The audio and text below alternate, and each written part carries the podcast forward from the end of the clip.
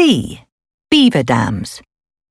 Many people believe that beavers live in dams. However, this is a myth. The dam is only built to create a deep area filled with water, and this is where beavers build a structure to live in behind the dam. In the past, scientists were uncertain about whether dam building was a learned behavior or one beavers were born with.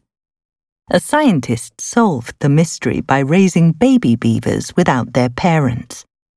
Despite having no one to teach them, the beavers were able to construct perfect dams on their first attempt. The scientists also discovered what causes beavers to construct dams. When he placed beavers near still water, they did not build dams, but when they were near moving water, they did. Furthermore, just a recording of moving water was enough to make the beavers attempt to build dams even when there was no actual water present. Questions. Number 5. What did scientists learn about young beavers?